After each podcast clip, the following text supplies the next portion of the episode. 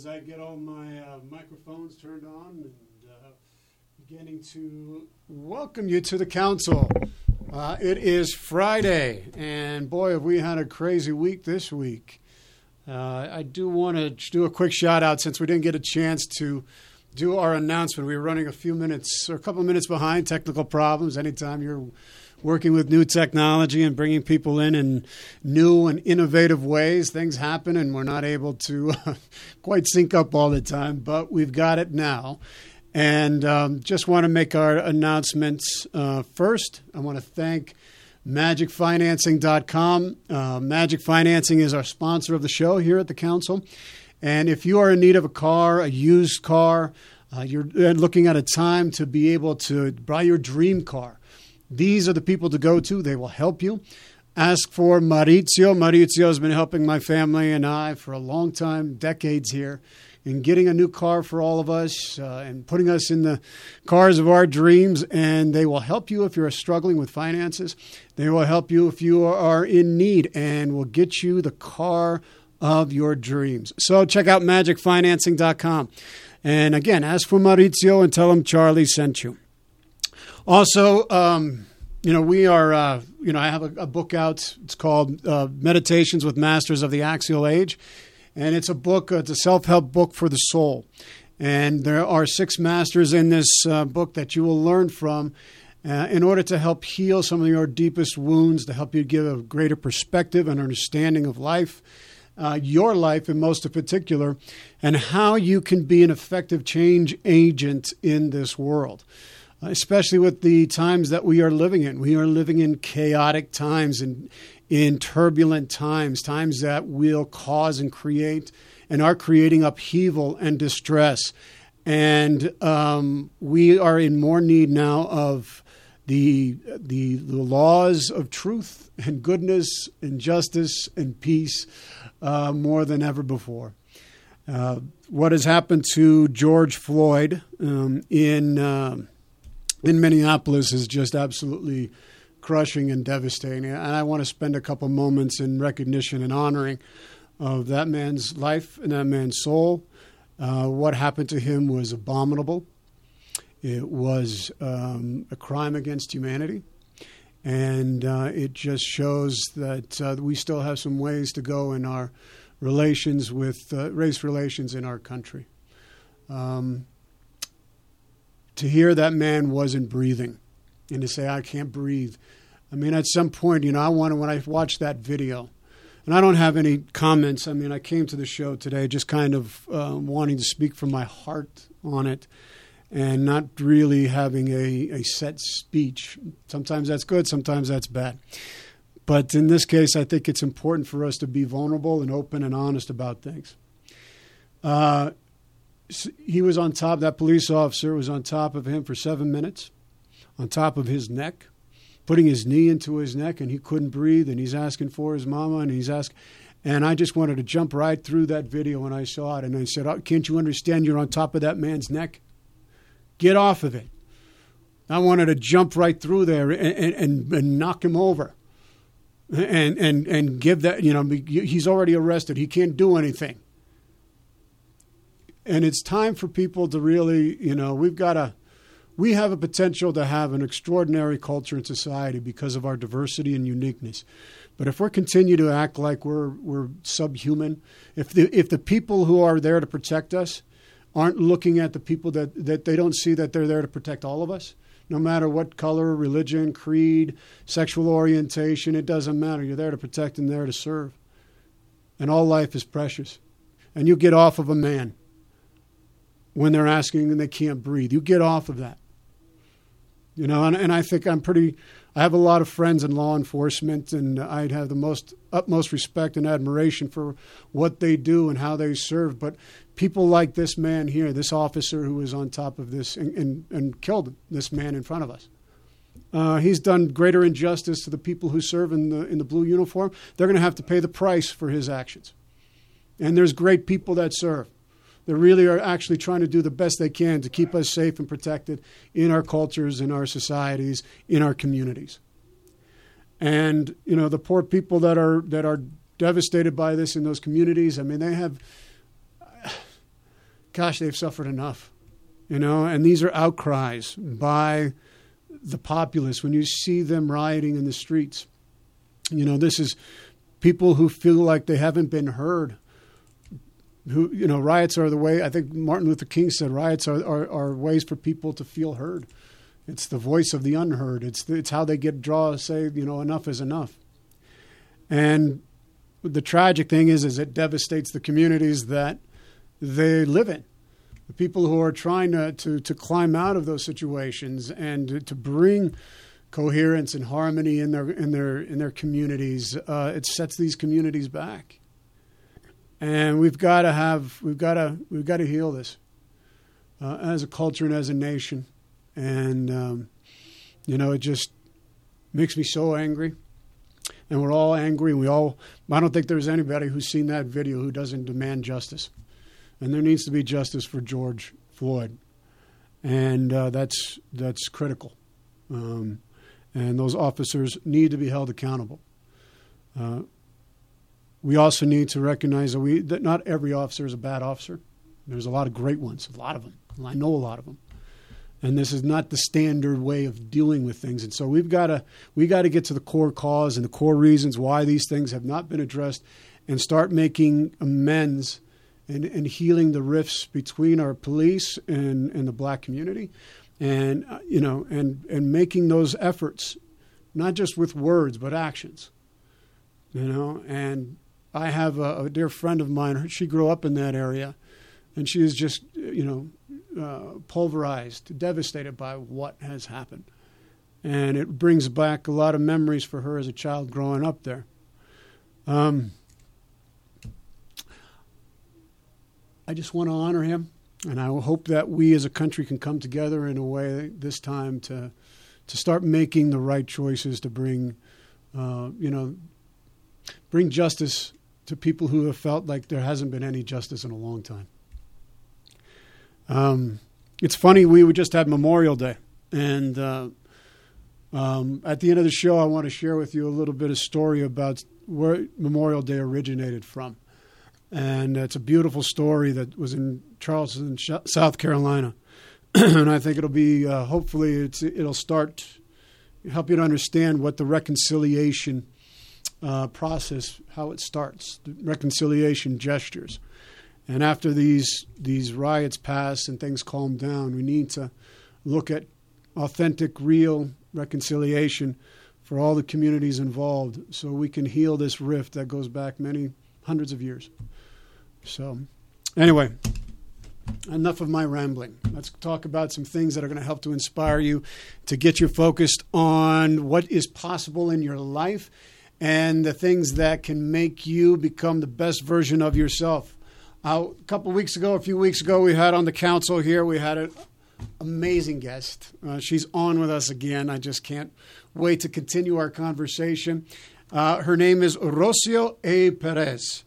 Uh, she is the principal of Inventiva Consulting, and she's an expert with more than 20 years in developing talent and energizing teams designing and executing business and marketing strategies that help businesses have an even more profitable future by saving them time, energy, and money. Uh, she's the former president and CEO of Definitive Marketing LLC and a multicultural marketing con- consulting firm. Uh, she's a dynamic bicultural entrepreneur who's developed innovative strategies with a focus on multicultural markets and social responsibility. Um, if I told you her current clients and past clients, we it's a huge list. It's enormous. And uh, she is the author of Unstoppable Seven Steps to Becoming a More Intentional Leader. Amazon number one bestseller. Rocio, welcome back to the show.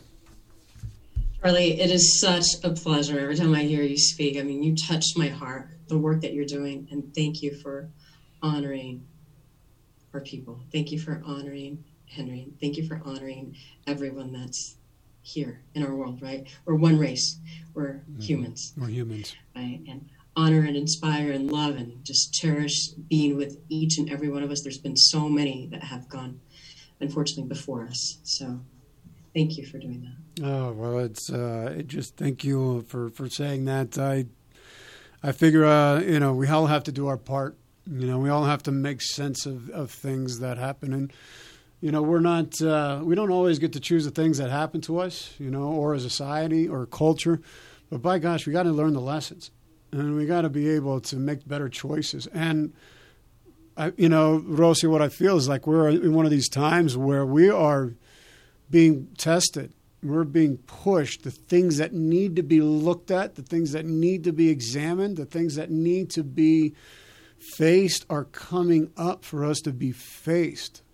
And some of it's not pretty. Some of it's ugly. And it was really ugly what happened here earlier this week. Mm-hmm. and we need to face it with honesty with truthfulness with vulnerability with being able to um, and the willingness to make the amends to atone and do the right thing um, because if we don't face it now, we're going to have to face it again, you know. And um, so, anyway, wh- where is what do you feel is one of the most important things for us as a, in a time where we're going through such upheaval and such uh, changes and transformation? But also, what, are, what do you think people can start? What, is, what do you think people need to do in order to be able to to be able to focus on what is possible within them when so many things in, in our culture in our society is pulling them apart. How can they stay grounded? How can they stay centered? Well first and foremost this time is not helping us right? And acknowledging the fact that we must we're disconnecting from our own humanity Let's take a look at that. The fact that we're not being social, the fact that this physical distancing is also, I keep on hearing on the news, it's social distancing. Well, let's talk about physical distancing. Let's not separate ourselves from other humans because we're meant to connect. That's when they're happy. That's when we're the happiest that we're enjoying connecting with other individuals. One of the things that I think is so important is to remember to take care of ourselves during these times and at all times to be selfish and selfish in a sense with self. Take care of self. Meditate. Get up in the morning. Do some exercise. Do some breathing exercises. Do whatever makes you happy. Find your success ritual. I think so many of us are just going without that. We're not giving anything to ourselves, and therefore we have nothing to give to others.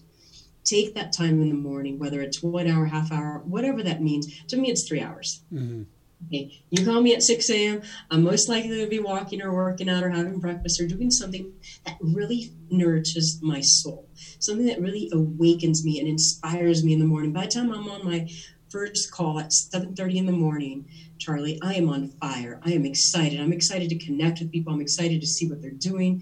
I'm excited to hear their successes in their life, and I highly encourage each and every person in my life and in my world to do the same, to take care of you. Because if we don't take care of ourselves, the very people that we're here to serve, we end up resenting. Mm-hmm. No, absolutely. Yeah. We, we do. We end up resenting. And whether we're doing so much for someone and like, wow, there's nothing left for me. There's no time left for me. There's no resources. There's no something. So feed your soul first. Take care of self first. And then we can go out and spread the love and the joy and the excitement and just being, look at the world from opportunity and possibility. We can come out like the greatest generation, the greatest people of all time out of this particular circumstance, given that we look inside. Mm-hmm. Reflect. What is it that I'm doing? Take a look at our own impact. I talk about the ripples of our impact as my next book is coming out and talking about how do how am I impacting people? Mm-hmm. And it's not just about acts of kindness because we think about random acts of kindness. Let's talk about intentional acts of kindness. Let's talk about making a true change, a true difference in someone's life. What does that look like? What would it look like if I have a friend who's suffering from cancer or whatever is going on in their life to really help them fill their cup? Right? Mm-hmm. To take care of them, to really strengthen them, strengthening their family, and strengthening the world in the end. That's the key for me. Mm-hmm. Success comes one step at a time, and it also comes by being intentional. It is intentional in everything we do. It's intentional about the way we, that we exercise. The intentional even to the way that we eat, right? Because sometimes we're numbing ourselves, whether it's with alcohol, or food, or sleep, or whatever it is. Mm-hmm. We're still numbing is numbing right? Yes. And being stuck is being stuck. Mm-hmm. You know, whether we've been in that place for a very long time or we think, wow, this is the way I am. Really, I see the way that we're supposed to be is where kids are excited, people are excited. We're mm-hmm. enjoy of connecting with each other. Like I couldn't wait to get on this call today, right? to be with you, to be with Henry, to see you guys, and just to share some a moment in time with another amazing human being. What if we were to look at individuals from that perspective, mm-hmm. from a place of love and compassion and empathy, to know that they want exactly the same things mm-hmm. that we want? I remember in many of my exercises during my conferences, individuals getting in in a circle and they had never stood in front of another human being and just looked eye to eye mm-hmm. to really look at their humanity mm-hmm. And understand to the depths of the core of the depths of their being that we do make a difference yeah. and that they also want the same thing versus being afraid of somebody else mm-hmm. let's talk about that fear only comes from the unknown mm-hmm. let's just go ahead and open up take a look at who we are being in this world. Because who we are being right now, I know that's not who we came to. Mm-hmm. Oh, I agree. Not, yeah. Right? There's we're far more powerful. we are so much more powerful and, and being able to see in each other's humanity. I think you hit on the point there that is so appropriate and so needs to be understood and acknowledged and recognized. And seeing beyond skin, seeing beyond race, seeing beyond ethnicity, seeing into the truth of who people are. They all have the same fundamental instincts, family instincts. They have the same uh, hopes and dreams for their families to be able to provide and take care of and raise their children and give them the best nurturance and care that they possibly. These are all universal. You find this anywhere. It does not matter where on the planet you were born from. And so being able to connect to and seeing that somebody's first, you know, seeing their humanity. And I love that's one of the exercises that you do and being able to see people and having that sense of, you know, uh, of looking at people, seeing them, truly seeing them. One of my favorite exercises that I ever did, uh, and this was when I was working in LA, we did this with the Mindful Warrior Project. And we would have people sitting across from each other and just saying, I see you, you know, from the movie Avatar. Avatar, you know, I see you. And just letting that sit in, I see you. And, and of course, you'd feel uncomfortable and nervous and all those things at the beginning. But suddenly, all of a sudden, those layers start, new layers start coming off. And then all of a sudden, you're tapping into that vulnerability. And sometimes people would cry, sometimes people would smile and laugh. But to truly see somebody's humanity, I think, is such incredibly important, uh, especially during times like this and that's really what's most important right there when we're looking at other individuals when we're looking at people for who they are mm-hmm. and for who they came to be and even ourselves for who we came to be what does it look like you know i have one of my favorite indian poems that where where there's righteousness in the heart mm-hmm. there's beauty in the character and when there's beauty in the character there's harmony in the home when there is harmony in the home there's order in the nation. And when there's order in the nation, there's peace in the world. Mm-hmm. And when we look at that, when we can really look at the core of the core of our being and see that everything starts and ends with me, mm-hmm. right? When, and I love listening to people from all over the world. But one of my other favorite pastors who mentioned, he's like, if there's no enemy outside, the enemy within us will do us no harm, right? Like there's no enemy inside, there's no enemy outside. So let's stop looking through that, right?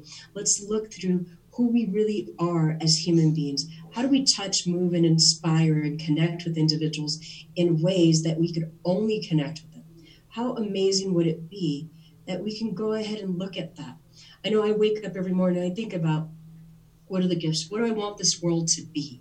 And for me, I'm the gifts of love, kindness, and courage. That's what I live by. Yeah. And I am contributing strength, wholeness, and grace. And I'm looking at creating a world of unity, compassion, and peace. What does that look like? Living by integrity, honesty, and practice. Mm-hmm. What does that look like for us in every day? How do each and every one of us better connect with that part of ourselves? Absolutely. And it's also coming to grips and recognizing that there's two forces inside of every one of us that we have to battle. And and waking up just like you're saying, you're starting the day off. I start my day off very similar where I'm meditating in the mornings. Most every morning I you know, I can say consistently I'm up, I'm doing that for at least 20 minutes a day. I'm setting my intentions, I'm organizing my day. I want to bring, you know, the the best in me, knowing that you know, I want to be honorable. I want to be truthful. I want to be honest, kind, compassion, merciful, forgiving, courageous, all those things that I want to cultivate, I want to imbue in my life and, and, and, and put into my actions. And there are forces inside of every human being that we have to contend with. It depends. And I think you were talking about one of the, that is a beautiful poem, an Indian poem. But there's another one, and I think it's, a, I don't know if it's Cherokee or I don't know which one it is. But you have two wolves that you feed. One wolf is the one of love and compassion and kindness and tenderness and uh, empathy and you know being uh, that sense of keeping your word and giving. And then you have the other one the other wolf which is the anger the greed the envy the jealousy the the the, the rage the hatred all of those things that are in every human being. And what wolf you feed is the one that grows if you if you feed the anger and you feed the hatred and you feed the the, the envy and je- all those things, that's the wolf that grows. And you can put on a good face, but that's what you feel on the inside. But you can also feed the other one. And we're all required at times like these to be able to choose. And that's why I love you, how you set it in, at your intention right at the beginning that we got to take care of ourselves and by setting those clear intentions on which wolf we feed is going to really map out what our day is going to be like. Right. And we're the ones that are creating our world. And that's yeah. to take a look at that. Yeah. Nobody told us that we're creating our world. Nobody told us that our results are our results. Everybody thinks that something's happening to us. It's not happening to us. It's happening for us, mm. right? And it's happening as a result of who I am being in this moment. Mm. If I know how to learn, if I learn how to control my thoughts, anywhere. We have anywhere from 50,000 thoughts to 70,000 thoughts a day. Yeah. And those thoughts are my grandmother's thoughts and her great grandmother's thoughts and everybody's thoughts mm-hmm. over again. And I guarantee you, those are the same thoughts that you were thinking the day before. You're just not aware of them. So when we present ourselves to other people, who we are being in that moment is truly who we can choose who we are being at every single moment. So one thing, who we are being is the past because our mind is going to run by itself over and over mm-hmm. again. What about us taking a moment, taking a step back, taking a look and saying, hey, who do I choose to be? Who did I come to be? Let's mm-hmm. look at that first and foremost.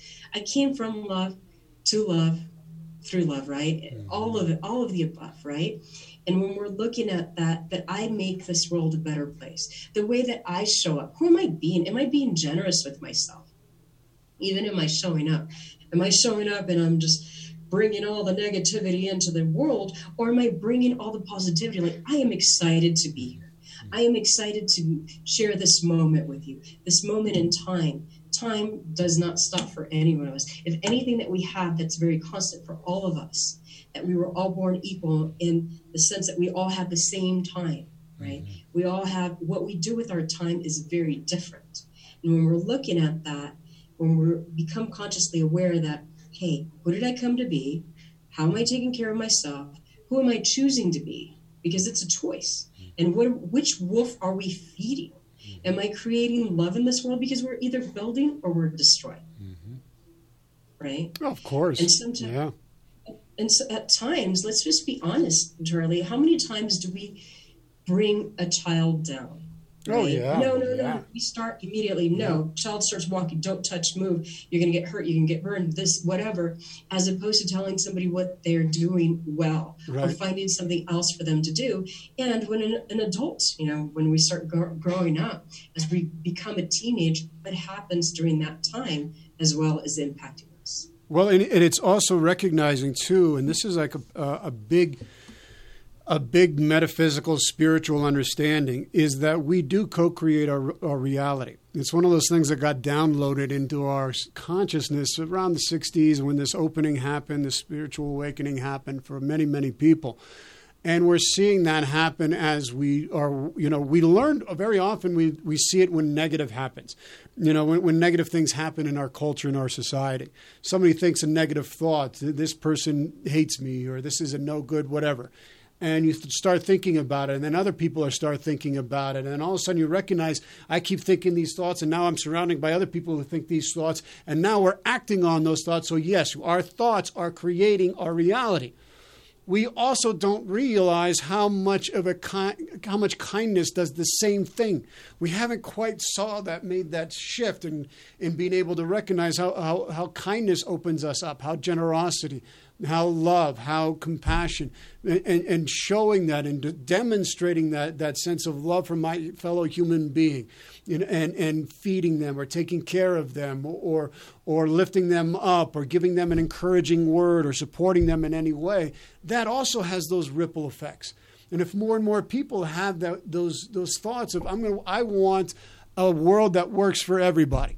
I want a world that has uh, everybody's economics is, is, is good. I want people who, who, who stand up for each other, care for each other. We we've got to we've got to not only individually find that within us, but collectively, more and more of us got to stay into that higher level because otherwise, the world of pain and sorrow and suffering and grief and chaos will pull us down.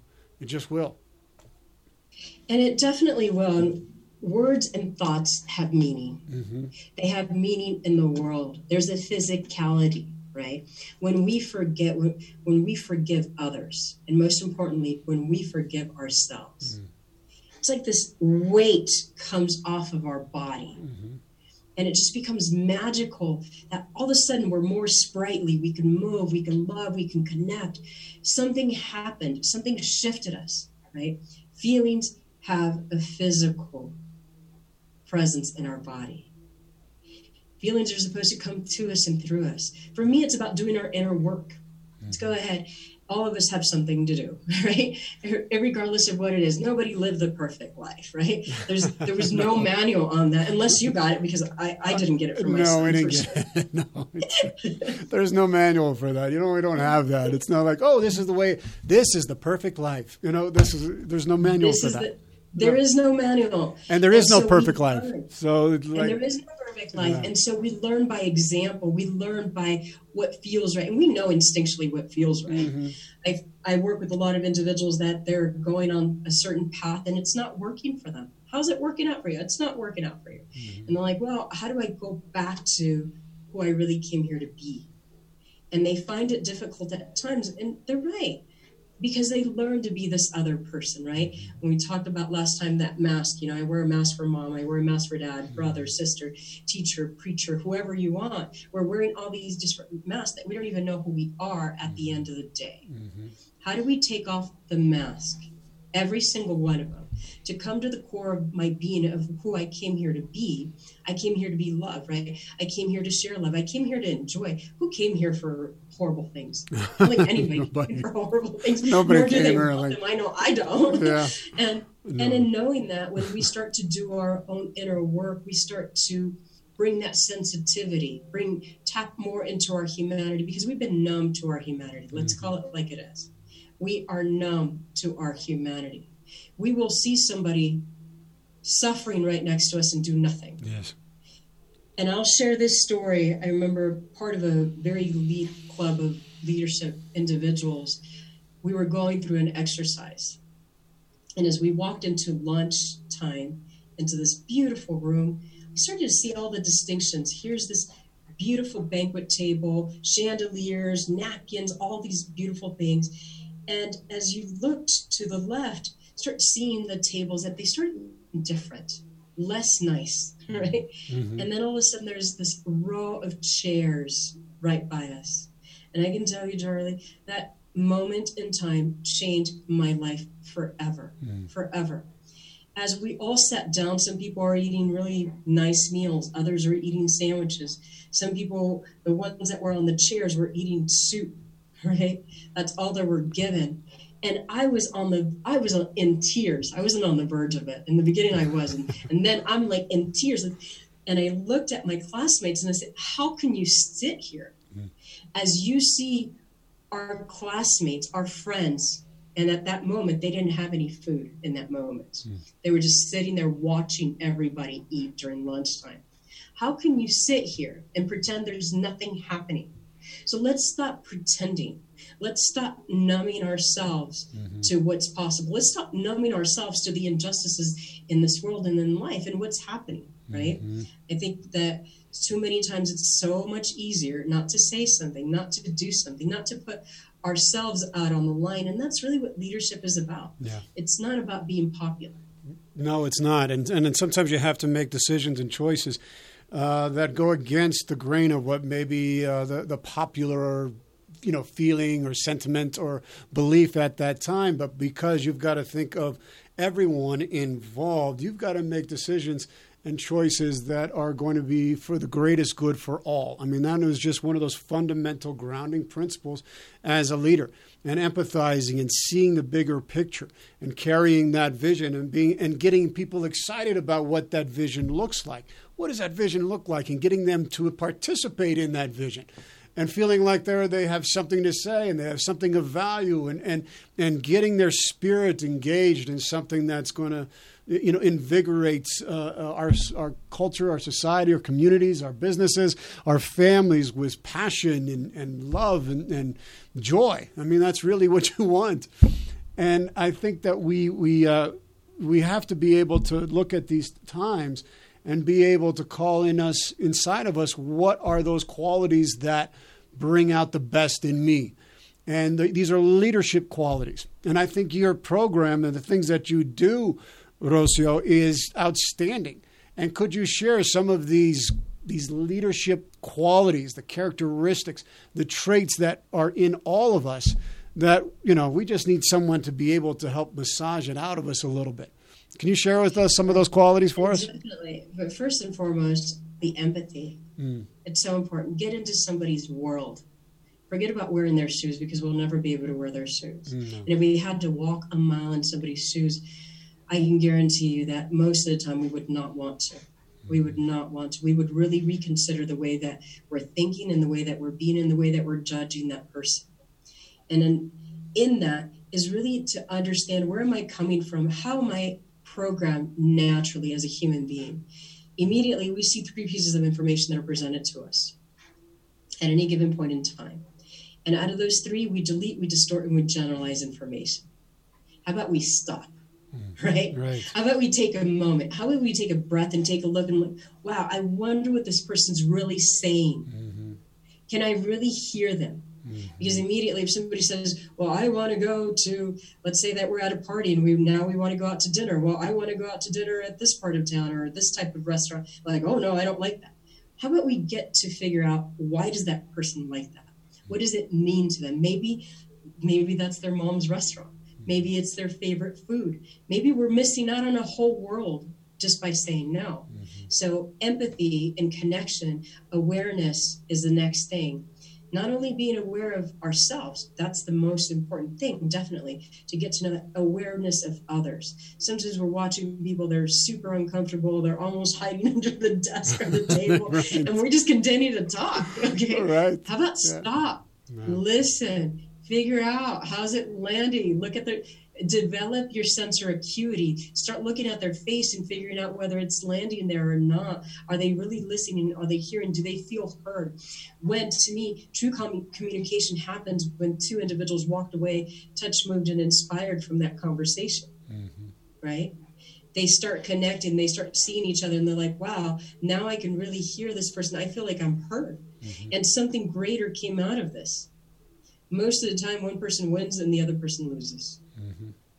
Empathy, true communication, true authenticity. We're too afraid yeah. to share who we are. Wow, oh. what a concept, right? Uh, we start talking yeah. and we forget about it, right? We, we're talking at this level, superficial level. And I've sat in front of many, many individuals, Charlie, in moments where I said, What's your superpower? Mm-hmm. What inspires you? What was your childhood dream? And all of a sudden, that person just becomes even more human in that moment. Mm-hmm. They're more connected to their humanity. They're always human. They're more connected to their humanity in that moment. They're like, wow, like nobody asked me that. And even their body language says it all. Mm-hmm. They go from being completely stiffed, I'm right here in a business meeting, to like, I can breathe. Like, I can be here with you now. yeah. What a concept, right? We don't share our story.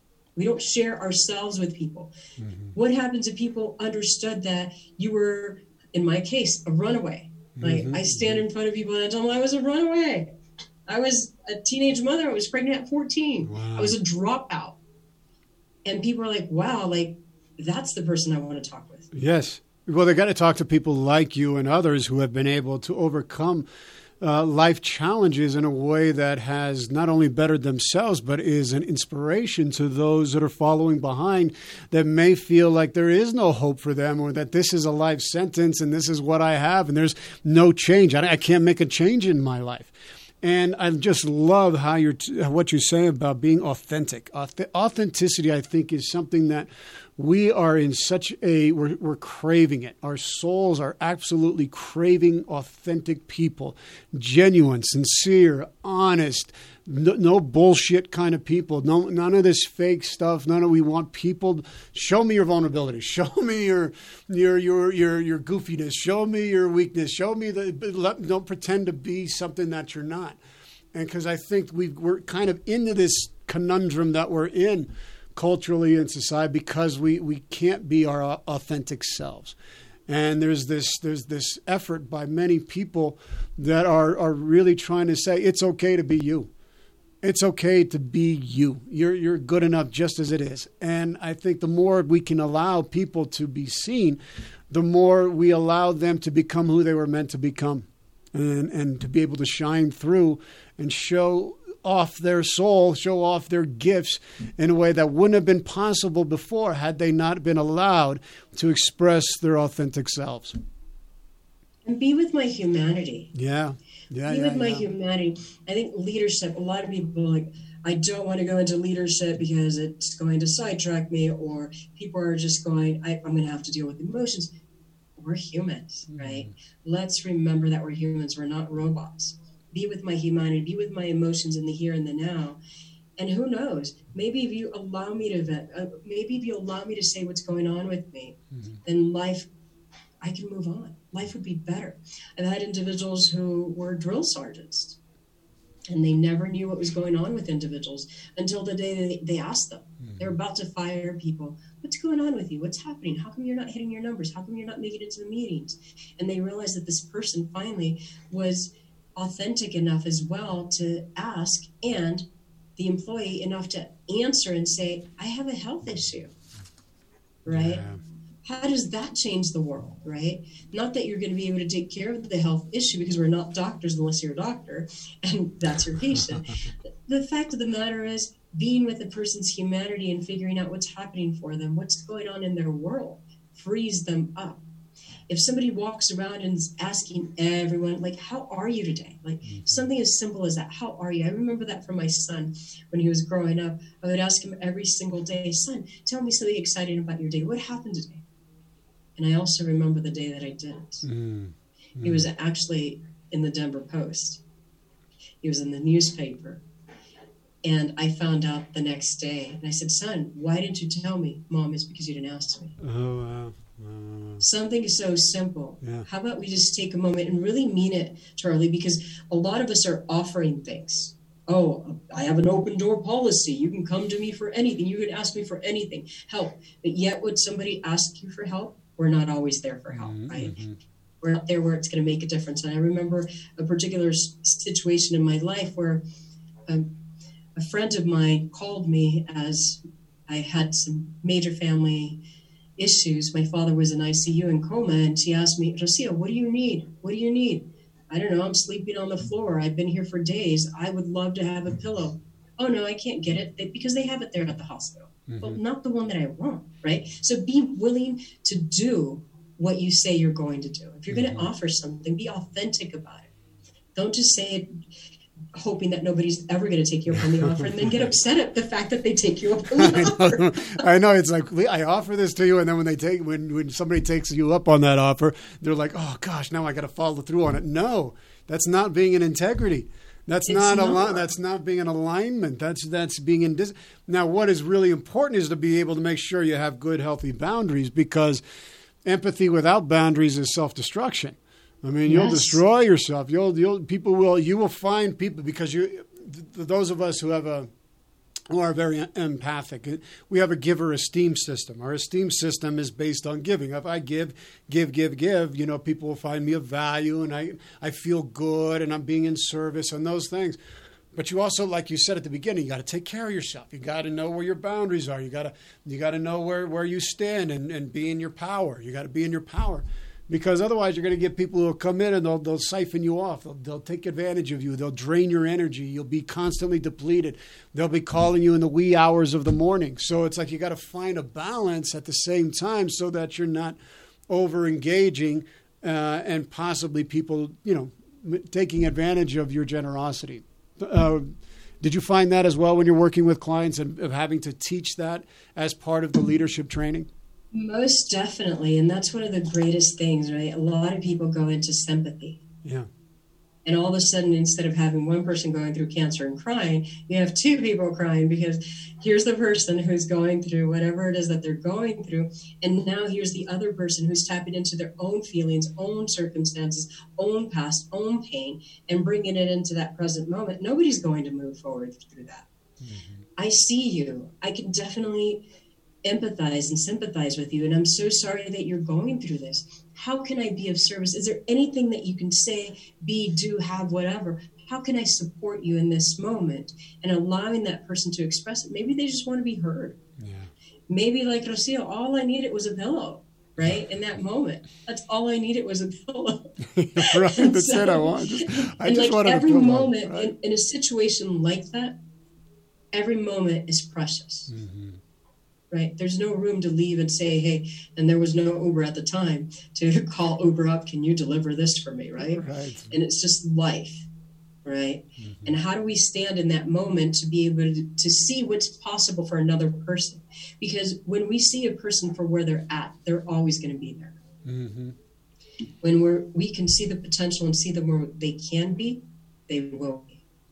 Because we can speak that life into their own existence by just the mere of who we're being in that moment. Mm-hmm. I think that's so beautiful. Uh, that's really, and it, I think it taps into also being able to uh, activate in somebody their ability to imagine something different for themselves that you can use in, in your imagination uh, to be able to create and, and see things that are not there necessarily, visualize it, incorporate it, um, being able to you know when when and I use this as an example for for you know when people were were in prisoner of war camps in Vietnam they in order to survive some of those situations they were imagining the house that they were going to be building in every room and every sec and that was an extreme situation. But once they got out of that situation they got out of the, the camps they went and built that house. They imagined it for themselves and they went out and built it. And so many people don't recognize or you know the, the educational system and other things have has snuffed out their, that creative spark that's in every soul you know that, that allows us to create our environment that allows us to create the life we want to live. It is there. And relearning how to tap into that. How do we do that rocio? How do we learn how to tap back in to our imagination that allows us to be able to create new lives and not feel like we are stuck in this past conditioning, which has been programmed into us just by virtue of living our lives. And these thought forms that we were talking about earlier, when we're how do we engage this like this power pack, this this this force that's inside of us that can say we can we can imagine something new. Now, this is phenomenal because I've lived my entire life from here. Mm. Imagination was the key to my survival and to me being here. And that's in looking at, remember, if, as we tap into that childlike energy, we forgot to have fun. Okay, that's where creativity comes from. Mm-hmm. Children can imagine anything. yeah, that's true. What if we were just to stay, take a step back and take a look at ourselves and say, hey, what is it? Am I not having fun? Am I not giving myself enough time? Am I taking myself too serious? Mm. And another thing, Charlie, is that leadership takes courage. It takes courage to be in a leadership position. Mm-hmm. It takes courage to go through a leadership program. It takes courage because we must look at ourselves. Mm-hmm. And sometimes we're pointing our fingers elsewhere, whatever. And how about we just turn around and look here? Mm-hmm. And not only look here, it's a mirror. Look at that particular mirror and see how it's serving us and take a look at wow now i see the things where i'm not being empathetic. And i'll be the first one to put myself out there. I remember in 2013 i went to a leadership camp And I thought I was a rock star. I'm like, yes, I'm going to here. I'm going to be leading people. And I knew there was something inside of me that was very strict, very stern. I was like very military. I'm results, reasons or results. Give me the results.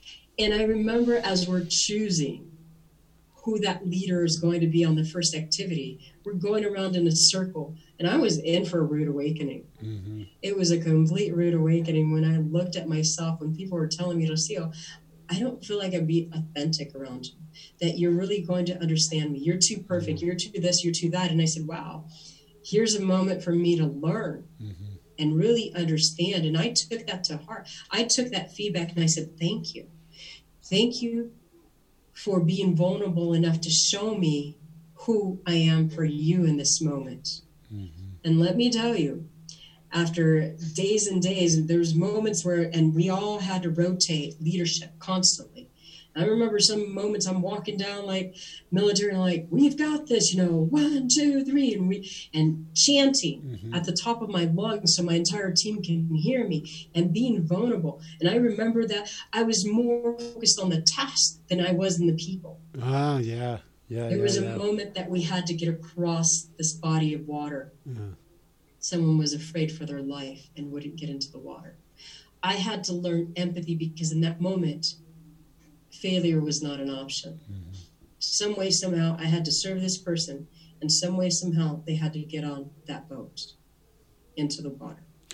Do you think, uh, Rocio, that as far as leadership concerns, I think one of the biggest jumps is learn, uh, leaders we we've we've come to we've downloaded or you know maybe it was Machiavelli when he wrote the book The Prince that leadership was about fear it was about you know in, instilling fear into others you know, I, would rather be feared than loved.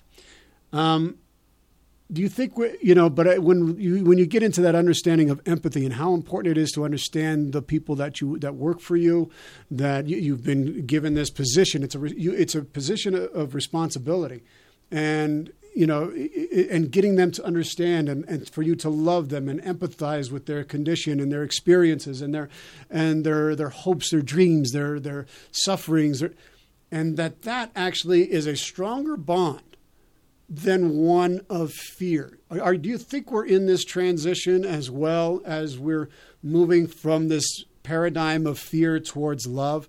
And maybe we're struggling with it because we still don't quite understand how it works yet? Most definitely. I think we we struggle as human beings to think that everything can be perfect, that mm-hmm. to think that people can be cordial with each other, to think that we can all have everything, right? Because we've been programmed that there's scarcity, that there's fear, and that unless you do as I say, things aren't going to work out. Mm-hmm. Well, guess what? We create our world. We've been creating this. Everything that we're already created. Mm-hmm. And when we really take responsibility, because it takes responsibility, it is, again, taking that mirror and turning it back onto ourselves and saying, How am I contributing to this? Mm-hmm. Because even the fact that somebody's talking bad about someone else, me not saying something that I will not stand for gossip mm-hmm. or anything less than love or anything less than being cordial with somebody and really respecting them, then it doesn't happen, right? We're looking at it through that perspective, through that lens, and we continue to think that it's somebody else that created this how about our contributions to it? Mm-hmm. How about our responsibility into it?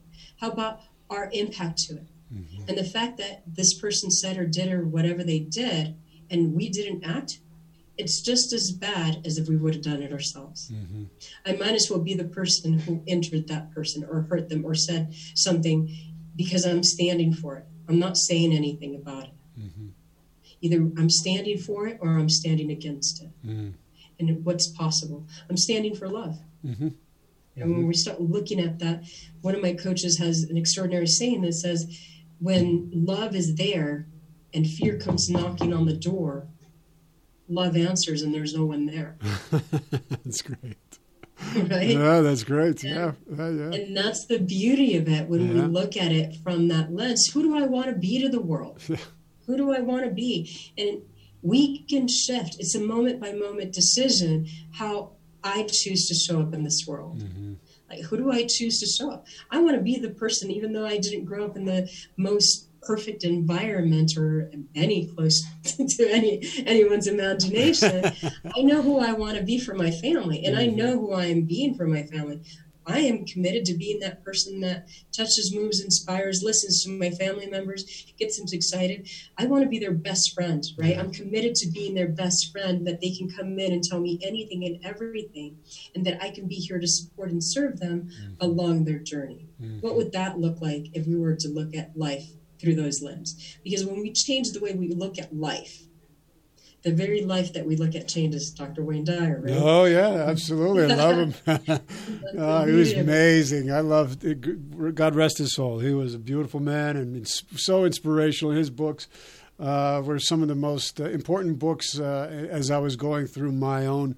Uh, healing and transformation. He, he was critical, critical, critical in my development. Right. So one of the greatest things that I say anyone can do is take a look at themselves. Mm-hmm. Take yourself through your own leadership journey because, yes, we can guide people just like I did for 17 and a half years over and over again. I got curious around 16 and a half, 17 years down the road. I'm thinking, all oh, these people are having extraordinary success. Maybe it's time for me to go ahead and turn the mirror on myself, take a look at what I'm doing, what I'm not doing, how I'm being and not being. And all of a sudden, I really got to know me. Everything I had thought I knew about me was actually the complete opposite. You know, I was running around, and even though I was building people, I wasn't feeling worthy of my success. Right, right. I wasn't feeling vulnerable where people can let their guard down around me. As a matter of fact, I was 36 years old one day. I was at a conference, Charlie and I'm volunteering because I had gotten so much out of that. This was my own awakening, mm-hmm. and I wanted to give back. So I'd go from conference to conference to conference and giving back and just being of service. And I remember as we had set up for this particular conference, we're sitting down in a circle, and they asked us, "What is it that you need to let go of mm-hmm. in mm. this moment so mm-hmm. we can be present and serve these people that we're here to serve?" And I was sobbing, Charlie. I mm. said I didn't know that I didn't need to be perfect in order to be loved. Yeah. I was 37 years old. I had lived my entire life seeking perfection. Yes. Because I thought perfection would get me love.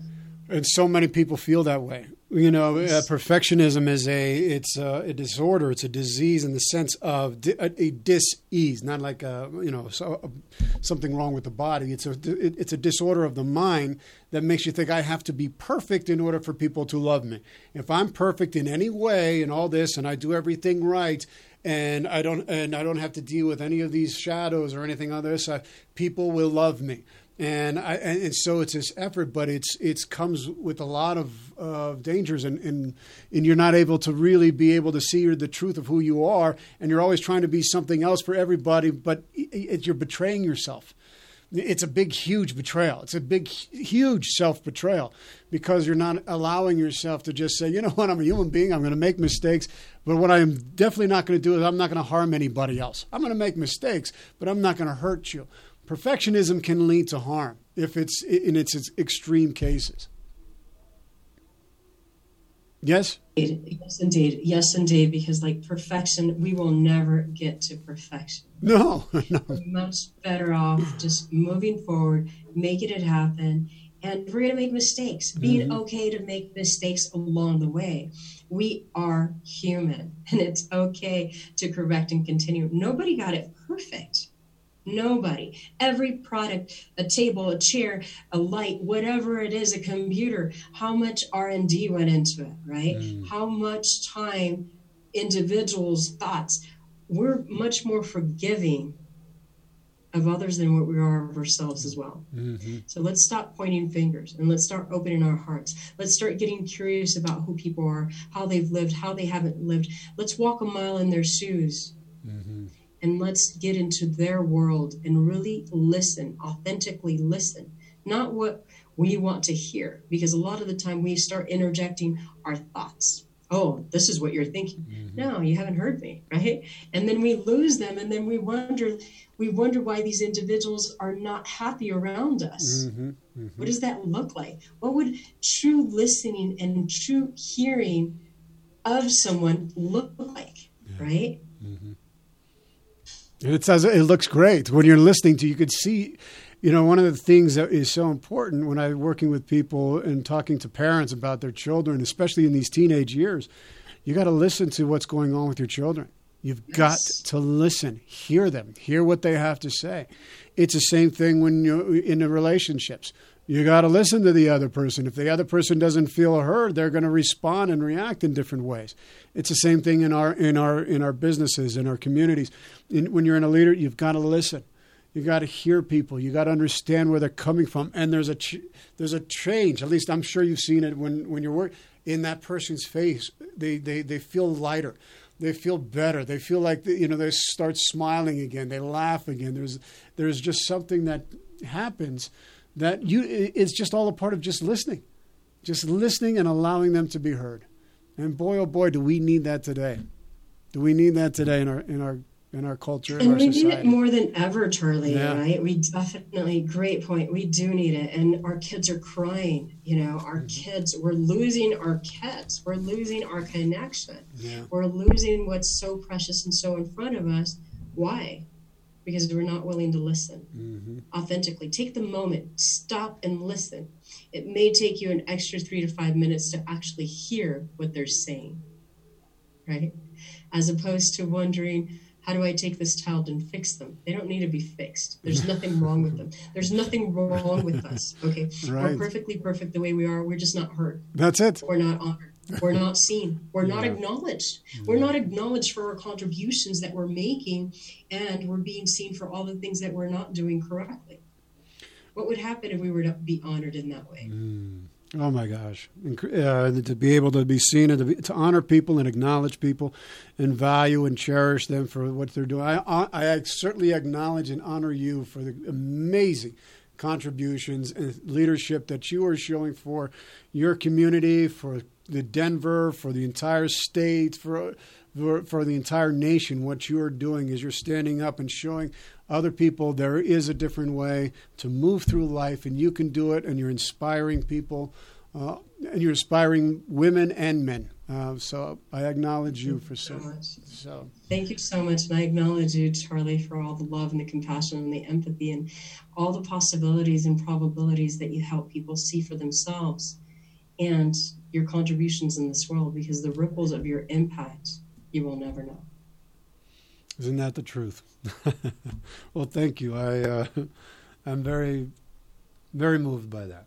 Um, I can't believe it's two o'clock. How does like this? We need another three hours. I okay? guess we could just keep going hours? on and on and on. I don't know if um, we could have to.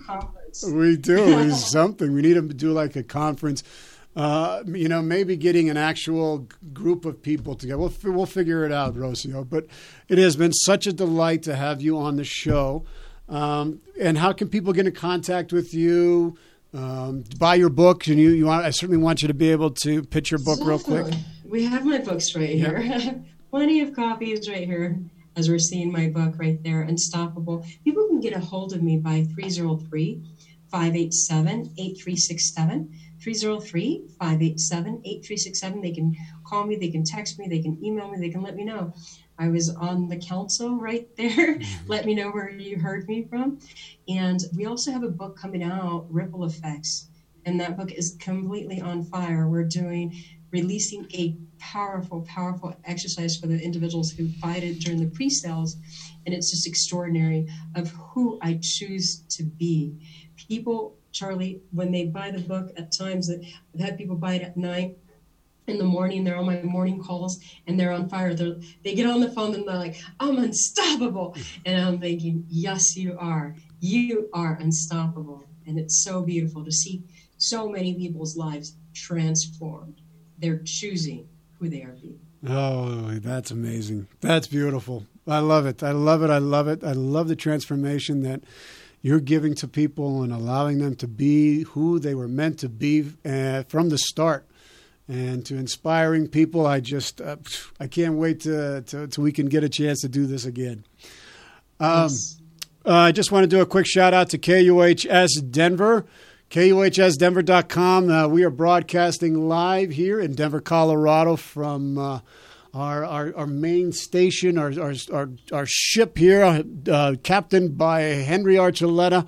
He's our captain. He's the, uh, and he, uh, thank you, Henry, for all that you do for us here at KUHS. We've got amazing shows, programs, VDJs, uh, music selection uh, personalities. Uh, what a great place uh, for you to come to, and thank you for all of you who tune in from all around the world that are listening to KUHS, the stream, uh, and that tune in uh, every couple weeks for here for the council. I really appreciate it.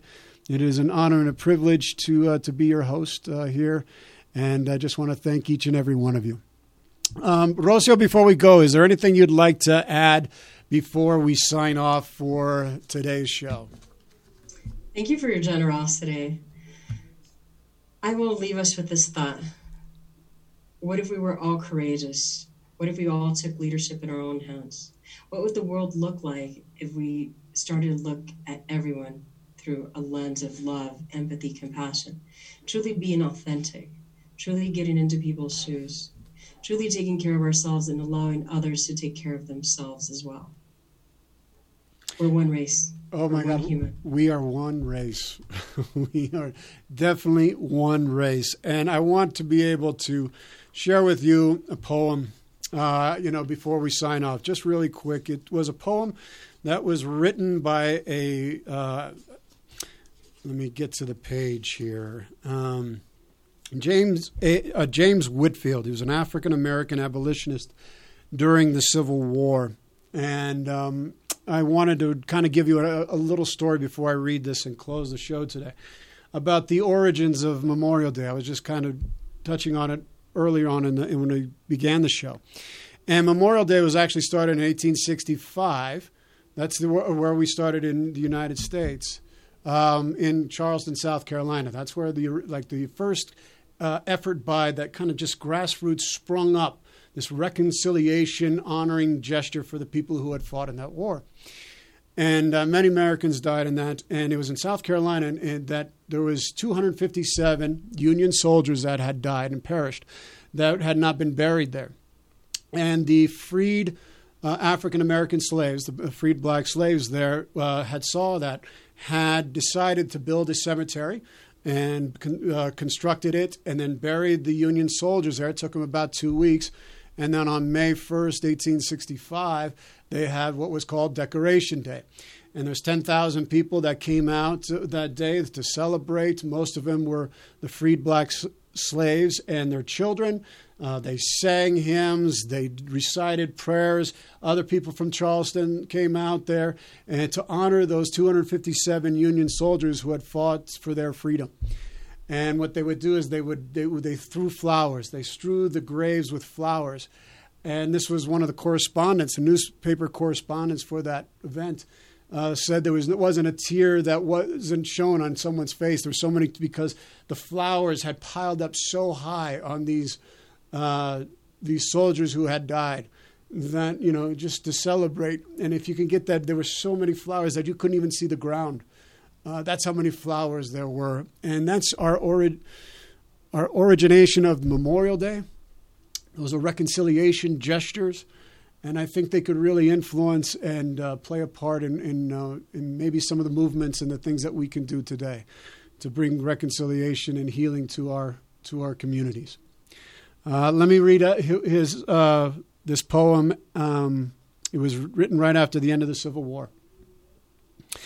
Father before thy throne come, not in the panoply of war, with pealing trump and rolling drum, and cannon booming loud and far, striving in blood to wash out blood, through wrong to seek redress for wrong.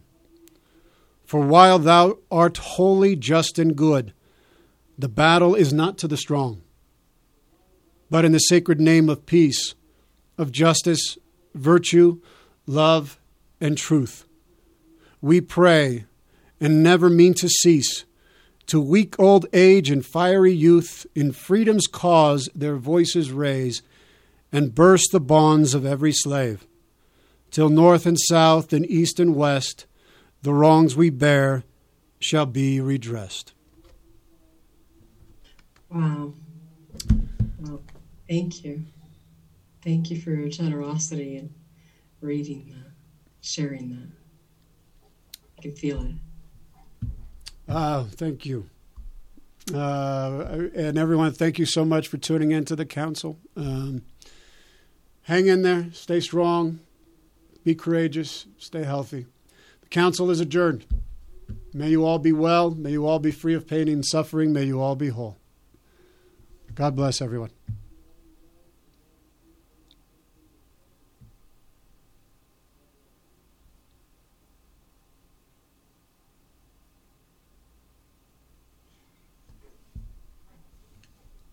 You're amazing, Charlie.